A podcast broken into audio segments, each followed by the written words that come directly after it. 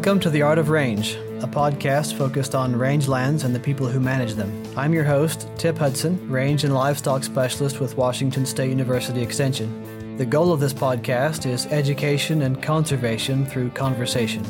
Find us online at artofrange.com. My guest today on The Art of Range is Peter Donovan.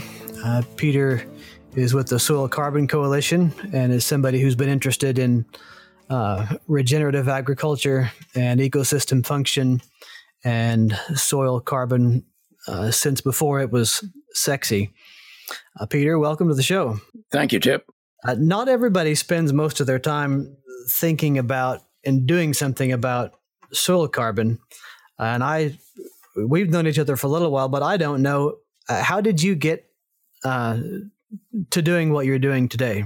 Well, it's kind of a long story, but briefly, uh, my background when I was in my 20s, I did a lot of herding of livestock for sheep and cattle outfits in Oregon and, and Idaho. And, you know, quite a bit later in the early 1990s, I met Alan Savory and took several several years of training with that and with the WSU Kellogg project in the state of Washington in the mid 90s. And I was very intrigued to say the least, and it it surely changed the course of my life. And shortly after that, I began to do a lot of reporting. I did a magazine that was a quarterly magazine on holistic management in the Northwest U.S. And most of that reporting is now on the managingwholes.com website. And then in in the 2000s, I, I became very interested in, in climate change as well as ecosystem function. And in 2007, with some other people, I started the Soil Carbon Coalition. And basically, the the purpose of that organization is to help people ask better questions and to engage more people in asking and answering those questions. And one of those questions was, of course, about soil carbon. So I did a lot of measurement. And I lived, I've lived in a school bus for the past 10 years. And for the past eight of those, I've been traveling around the country, North America, um, Canada, as well as, Mex- New, as Mexico, um, doing lots of different baseline plots, looking at range cover, water infiltration, as well as doing some fairly accurate measurements of soil carbon at particular points in the landscape. Not landscape level assessments, but particular points to try to measure change. Yeah, I, I want to ask the, the obvious question for my own benefit. I, it's easy to say the words soil carbon, but that's actually pretty complex. How would you begin to tell somebody what is soil carbon? Well, the periodic table is one of the few classifications that I admire, but uh, carbon, of course, has many different forms. It's the skeletal structure of most of our organic compounds. And soil carbon, very briefly, could be defined as the living, the dead, and the very dead. And these are the residues of living organisms, of plants, of um, as well as um, living microbes and things like that. And the reason I I think many people understand that the the carbon fraction of the soil, which is sometimes called um, organic matter or humus, there's lots of different terms, and people argue about them. And then there's various types of inorganic carbon, such as calcium carbonate. But the particularly the organic forms of carbon, although they're usually only a few percent of the soil mass, are responsible for a great deal of the function of soils, their ability to um, absorb and retain water, their porosity, their aggregate structure. Those are highly dependent upon the carbon fractions, the snots, slimes, and glues that hold the mineral particles together in a in an aggregate that helps form a pore that is resistant to saturation, that it can still hold air and water and transmit water when it's saturated. And the reason I measured carbon, began to measure carbon, was that it's easier than measuring water, at least because water changes its form, you know, minute by minute, hour by hour, day by day. Whereas most forms of organic soil carbon are somewhat more stable. So it's easier to get a time series of what the change might be. Yeah, interestingly, I've, there's, there's a fair bit of research at this point, um, I believe, that is suggesting that uh, grassland and rangeland soil carbon is quite a bit more stable or reliable than even forest soil carbon, which looks like it's more durable, but but it's also prone to being lost through wildfire. And in uh, rangeland soils, correct me if if this doesn't sound right, the vast majority of that carbon is below ground instead of above ground, uh, and therefore less subject to being lost through um, above ground ecosystem processes. Well, I don't I don't know all the details about that, but the I have recorded some pretty sudden and relatively short term changes in in soil carbon, particularly in the top, you know, few inches. I think it's it changes it can change fairly rapidly. And what are the drivers of those changes? Not sure, but I think uh, microbes have a lot to do with it. And where you have a bloom of microbes that can eat a lot of your organic matter, um, and where it's exposed to oxygen and the elements and so forth, it can probably disappear fairly rapidly. The people who've studied soil aggregation know that uh, these things can be formed and lost pretty rapidly. Hmm. You know, lost through tillage, through repeated tillage, for example, and exposure. Right. And weather has a, a fair amount to do with that, I'm convinced, as well as the status of the microbial populations status and activity. Yeah. How does weather affect it? Well, if you're hot and dry, I think if you have a long drought, it's it's difficult in an arid environment to to really build soil carbon. Right, and and the rate of change is slower, I would assume. Yeah, I don't really know. There's a lot that a lot that people don't know about that, and it's it's common for one study or one study or series of studies to claim validity for bigger areas than they're looking at and longer time spans. Right. Right. What you mentioned that you've done a fair bit of measurement of soil carbon. What in, in what ways are you measuring either directly soil carbon or the, the relative change in soil carbon over time? Well, the typical test I use is is uh, carbon nitrogen analysis, where uh, a dried prepared sample is um, put in a put in a crucible and heated to about 900 degrees centigrade, and the amount of carbon dioxide that's evolved off is can be fairly accurately measured, and so that gives you a pretty good assessment of the amount of carbon, organic as well as inorganic, and it's also hmm. possible to separate organic from inorganic. But I think the one of, one of the things that, that gets lost in this exploration of details is the fact that carbon represents um, a capture of solar energy by photosynthesis.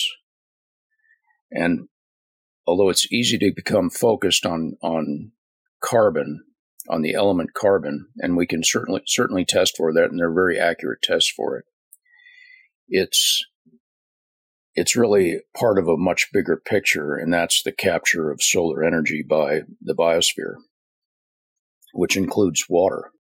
Yeah, I would agree that that is one of the most important things that we can do as humans to try to make life better and the planet healthier.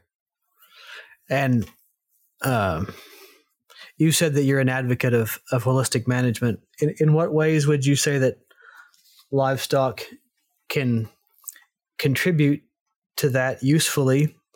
Uh, I mean, some of those seem pretty obvious. Uh, and maybe the maybe the less obvious question is: in what ways can livestock uh, interrupt that or or reduce the ability of of a uh, plant solar interface to capture solar energy and and convert that into something stable? Well, the, the process of capture of solar energy by landscapes is is a combination of, if you will, the carbon cycle and the water cycle, and the nitrogen and sulfur cycles have something to do with it as well.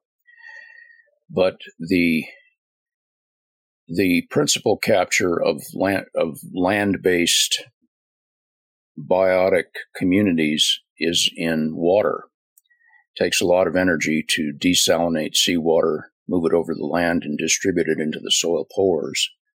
And sunlight does that for us sometimes, often.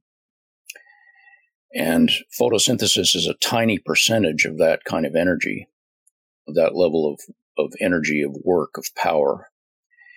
But it has enormous leverage because it can create those carbon compounds that, that create that in turn create and maintain those soil aggregates that are so important in absorbing and holding water, without which photosynthesis can't really occur. So there's a definitely a complex feedback relationship between carbon and water cycles.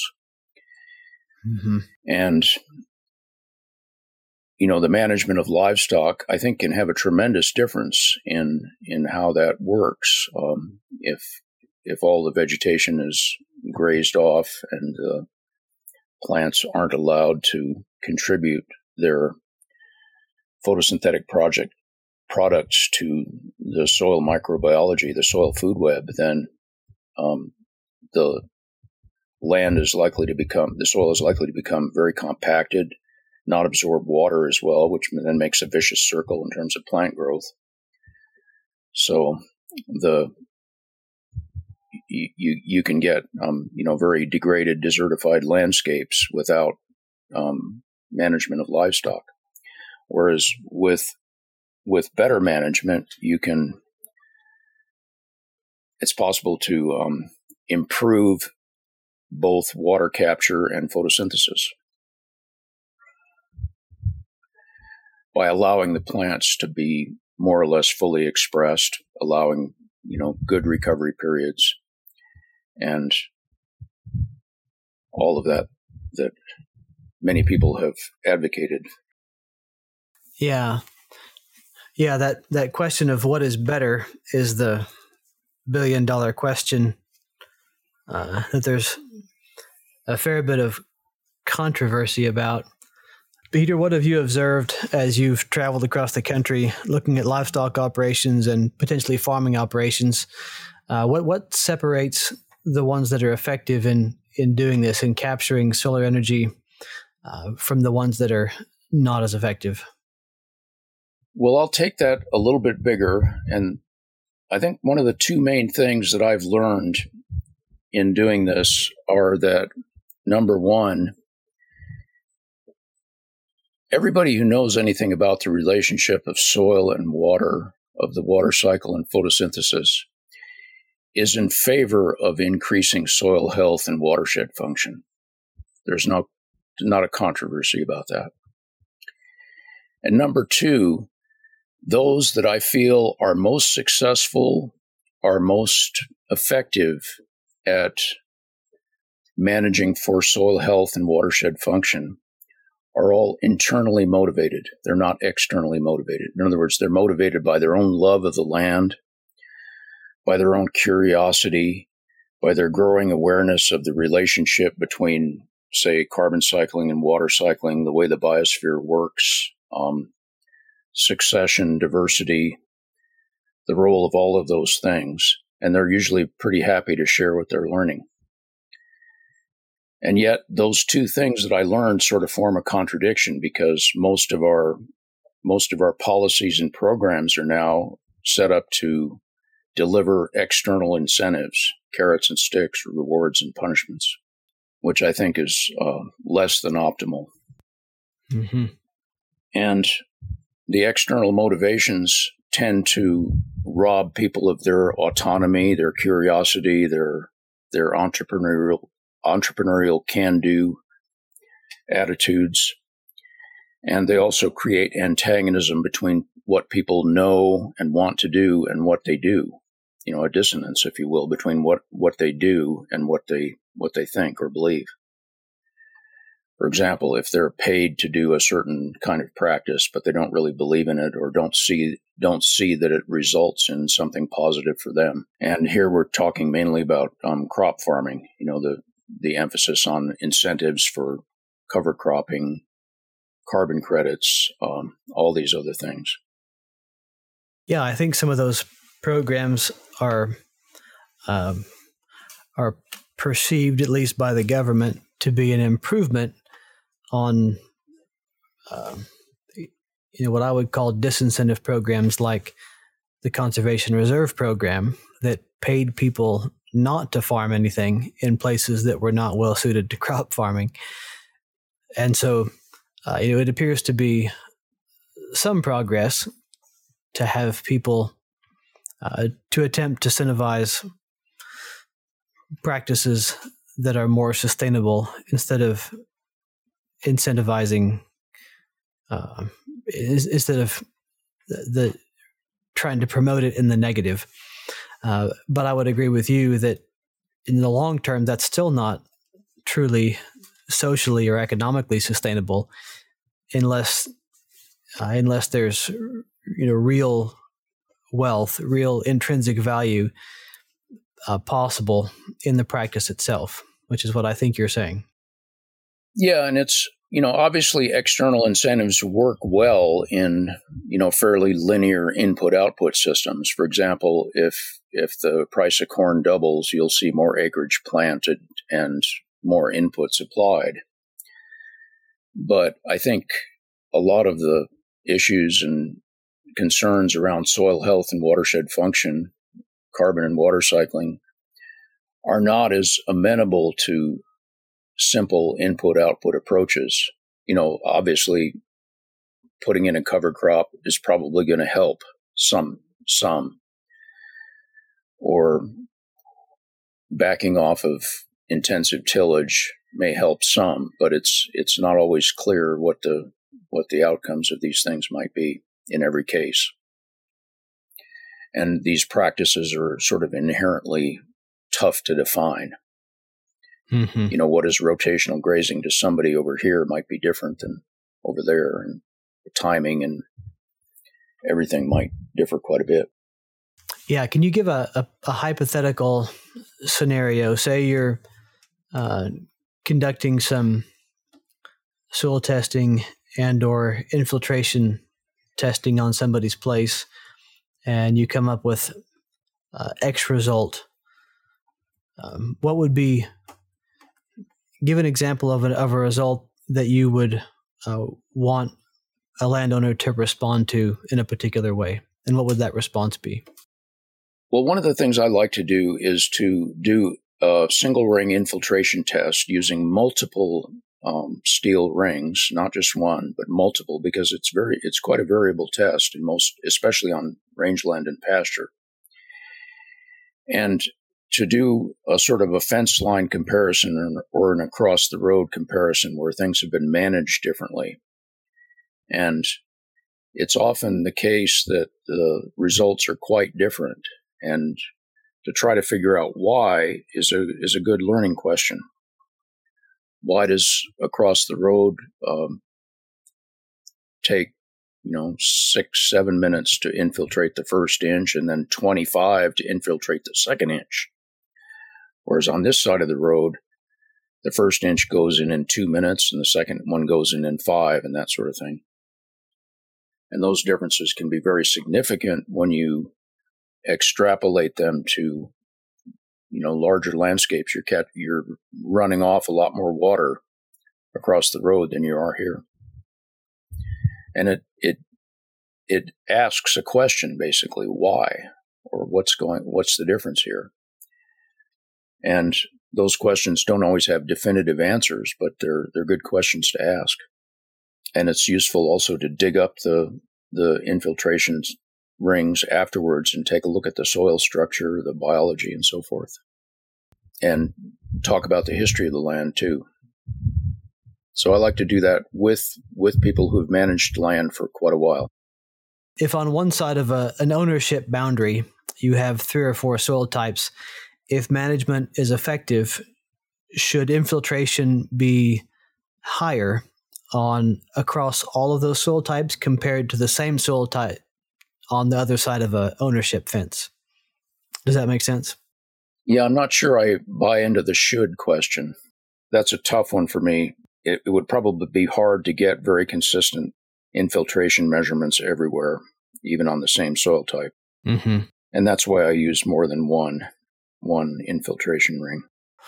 So you're saying that the comparison would only be accurate uh, within a soil type over time, rather than comparing it in space. Is that right? I'm just I'm just not very comfortable with the should. Uh, so you're you're visiting the same sites over time. Is that is that right? I have visited a lot of same a lot of the sites over time. Yes, and um, okay. Not all of them. Some of them have changed ownership. People have lost interest, so forth. But um, that's that's to be expected. Yeah, and what you're hoping for, or potentially looking for, is uh, is that an increase in soil health and soil carbon would result in increased infiltration rates over time? That's kind of the projection, but it doesn't always occur. And I, for, mm, for I see for the years, for the first years that I did a lot of carbon sampling, I wasn't doing very. Uh, my infiltration tests were pretty sparse, and so I'm I'm actually backing off of the carbon tests in part because the number of the number of um, misapprehensions about soil carbon has grown exponentially in the last few years. That it's um, somehow a magic bullet to subtract carbon dioxide from the atmosphere, for example. Right. And those those have been, I don't know, somewhat troubling to me. A lot of the um, sexiness or conversation around soil carbon is that it's a direct sequestration or sinking or direct subtraction from carbon in the atmosphere. And I don't think it's that simple. Mm-hmm.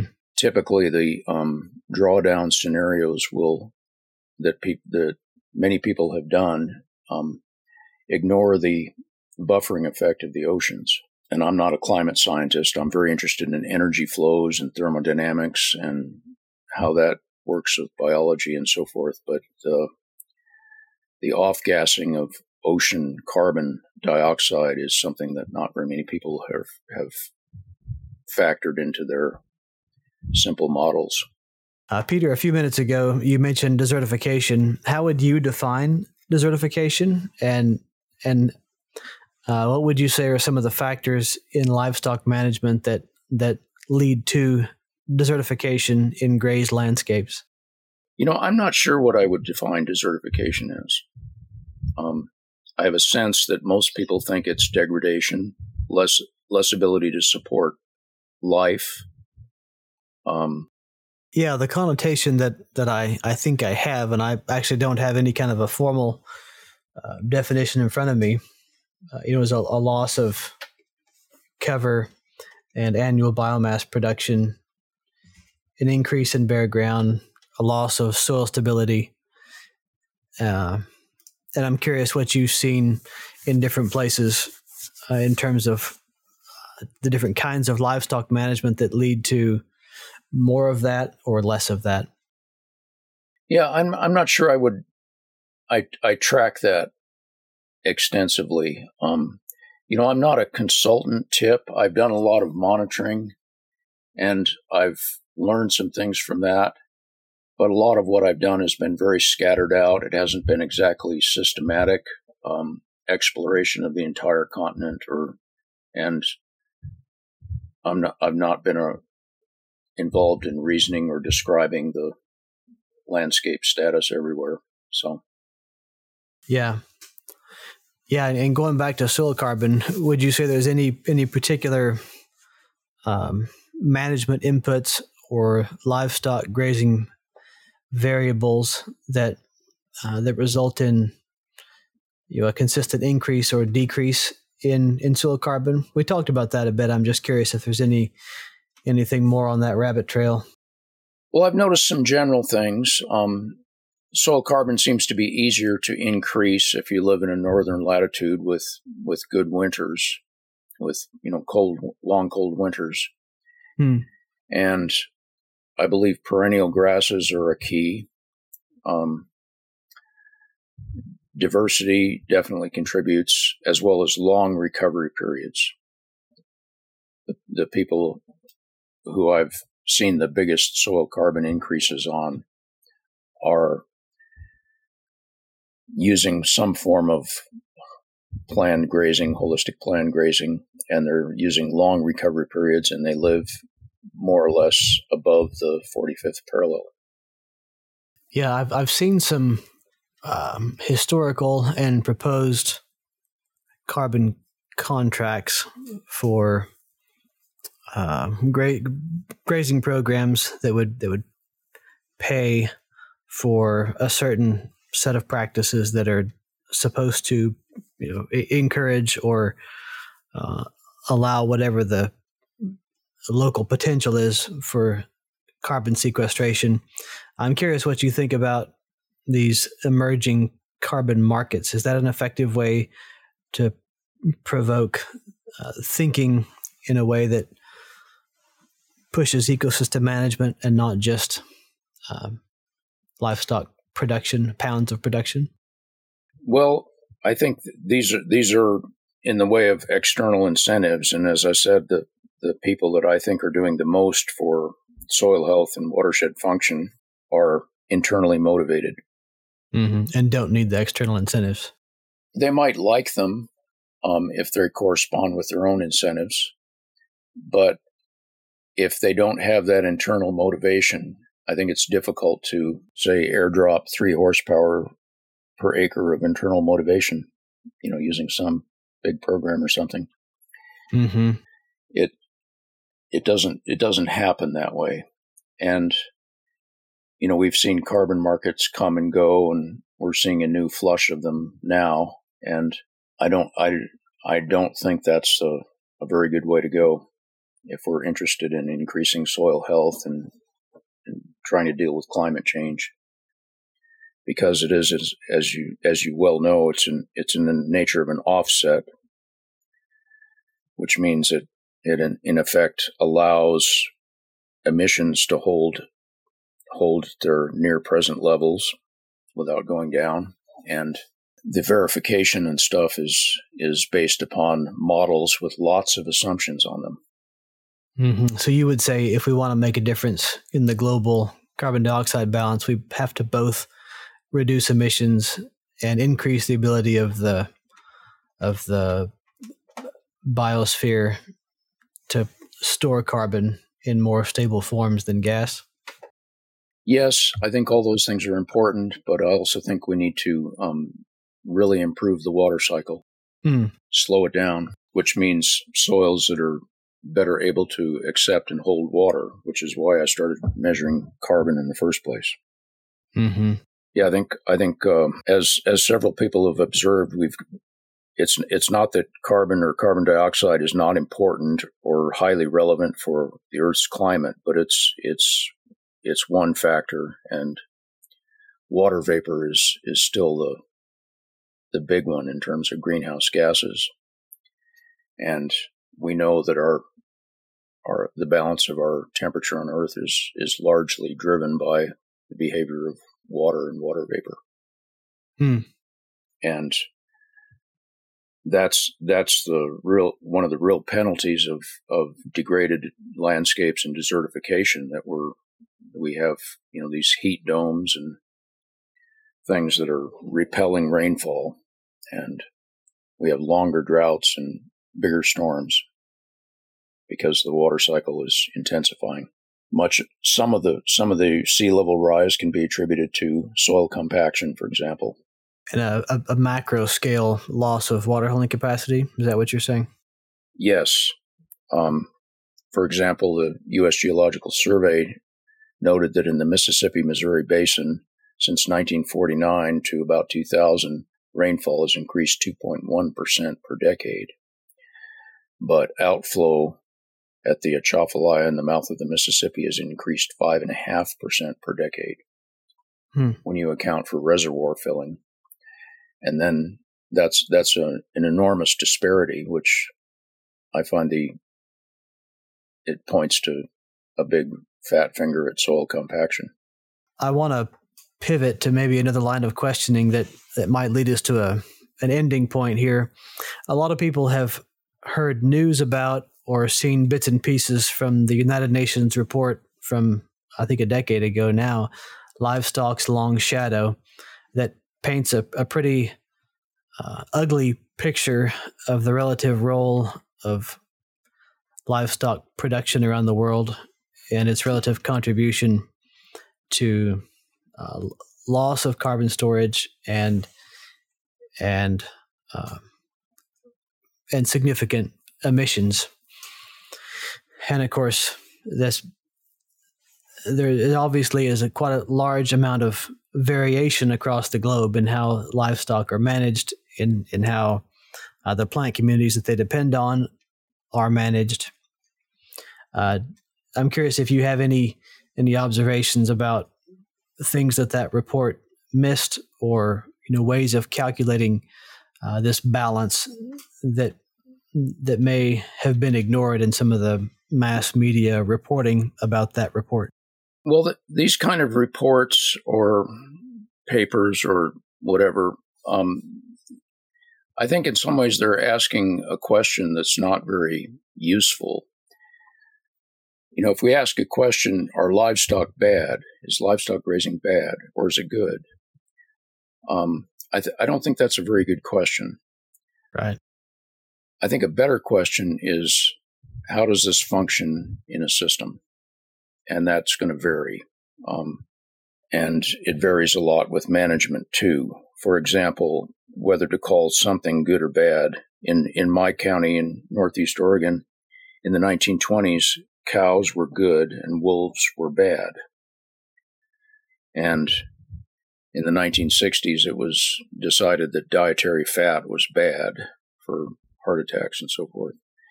And these things switch around um, according to our perspectives and according to our expanded um, awarenesses.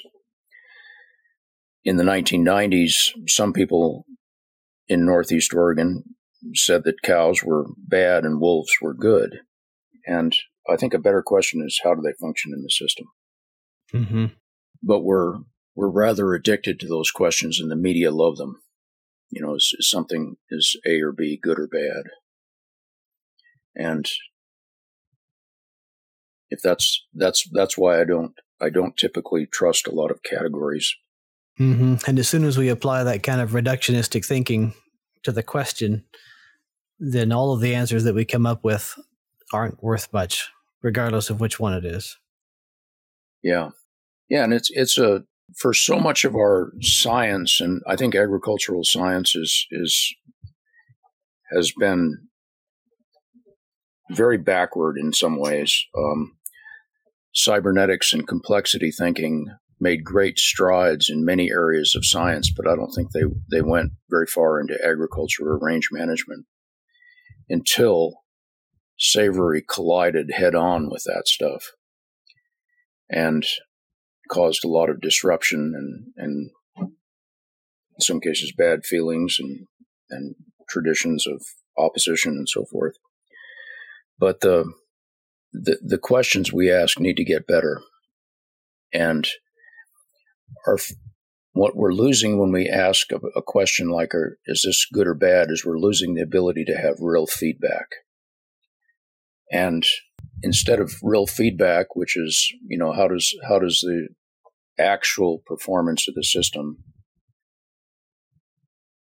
how does, how, how do we guide the system based on actual performance rather than expected performance is one of the way one of the ways that Norbert Wiener defined feedback. Or one system affects the, uh, the first system affects the second and the second system affects the first which means that it's very difficult to uh, um, puzzle out cause and effect in a lot of these situations. Like, is it the water cycle or the carbon cycle that's causing climate change? Um, probably not a very good question. mm-hmm. And really, what we need to do is to replace our appetite for judgment, at least in part, with real feedback. In other words, we can have a judgment question Is this good or bad? Or, or, is livestock grazing good or bad? Or we can have a feedback question How does this function in the system? How does livestock grazing function in the system here, there, and, and somewhere else? And how do we find out?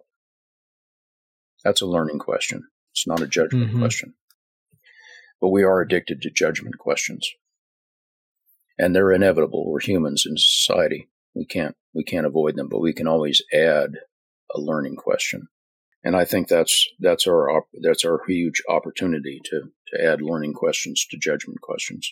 I think that's some good advice, and that also goes back uh, to your comment that people who make progress in uh, increasing ecosystem health, whether that's in a cropping system or a livestock grazing system, are those that are internally motivated. Uh, reminds me of some research. I want to say it was some joint research with Montana State and Oregon State University on riparian management. They were looking for what are the looking for common denominators in um, ranches that had healthy riparian systems. You know, what management inputs were common to all of the places that had healthy riparian areas.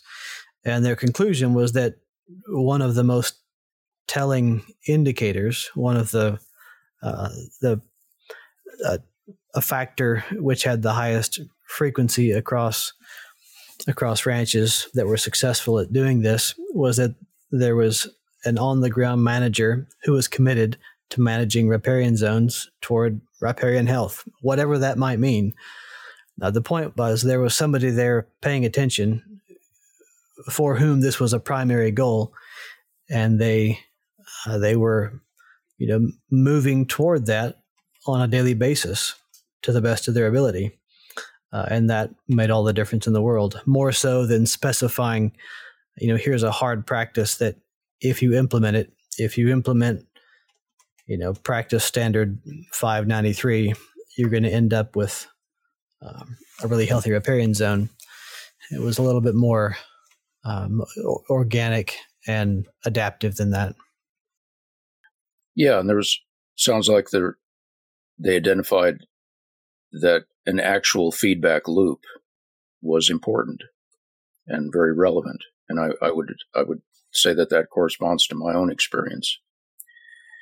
And that's where external incentives typically go go astray.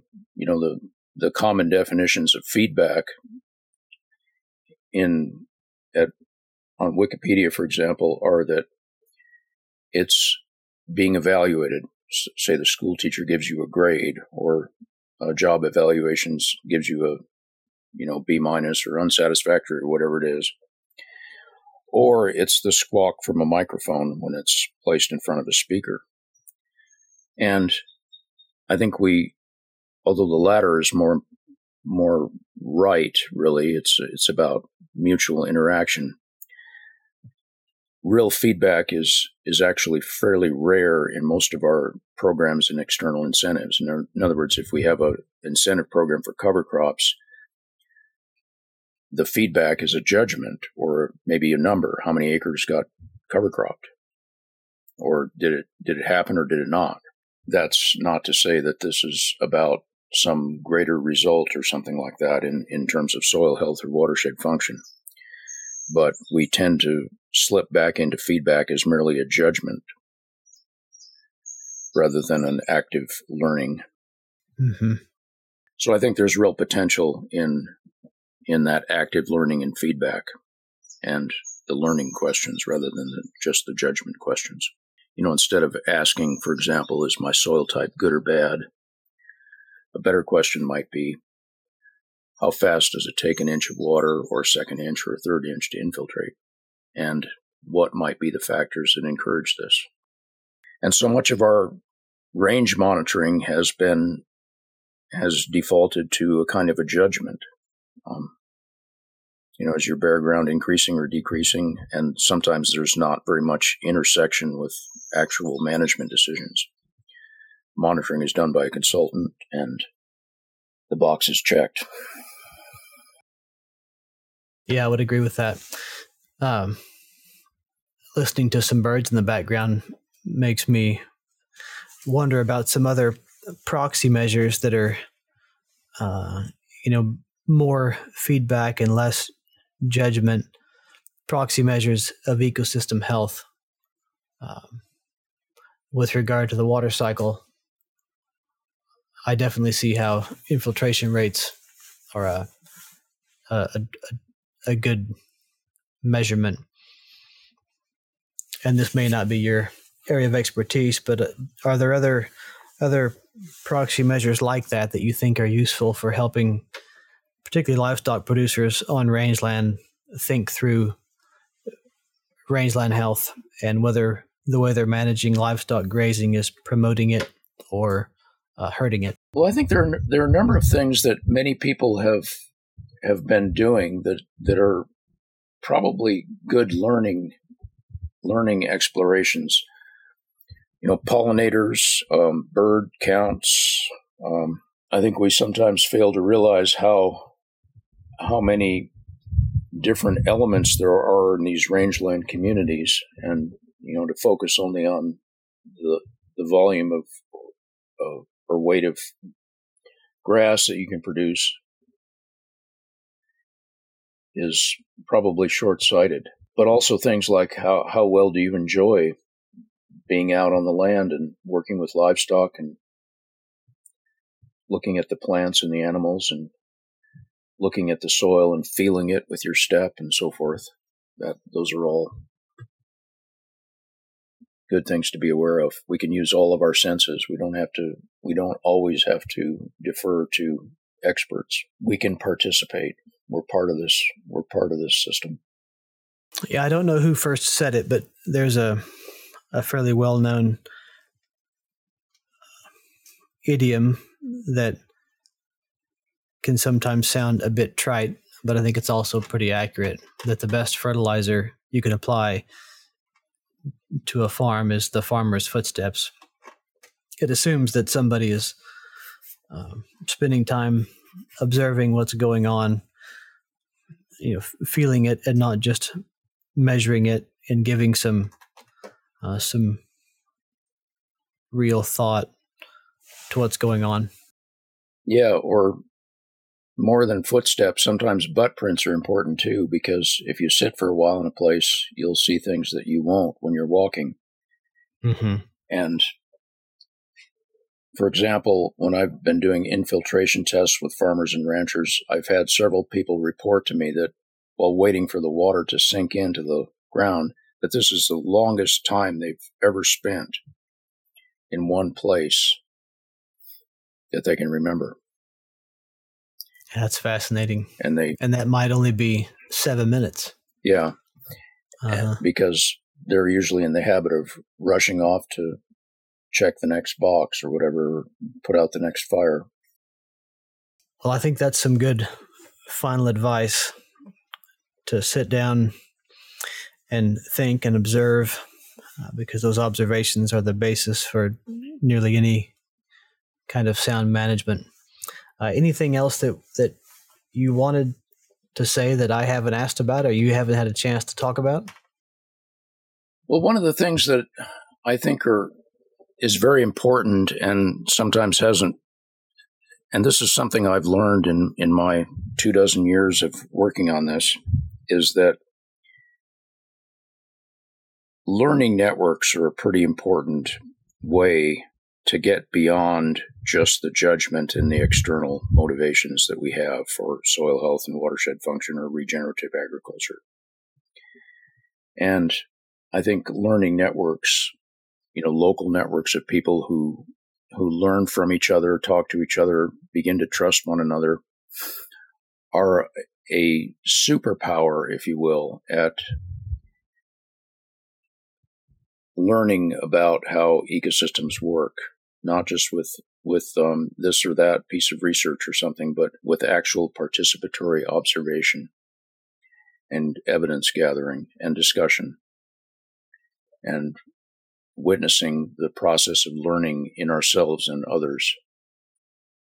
And I think those can be very powerful things. And the Soil Carbon Coalition has done a lot now toward building a um, web app that's specifically for learning networks, learning groups, local groups of people who want to learn together and exchange information and share data and evidence.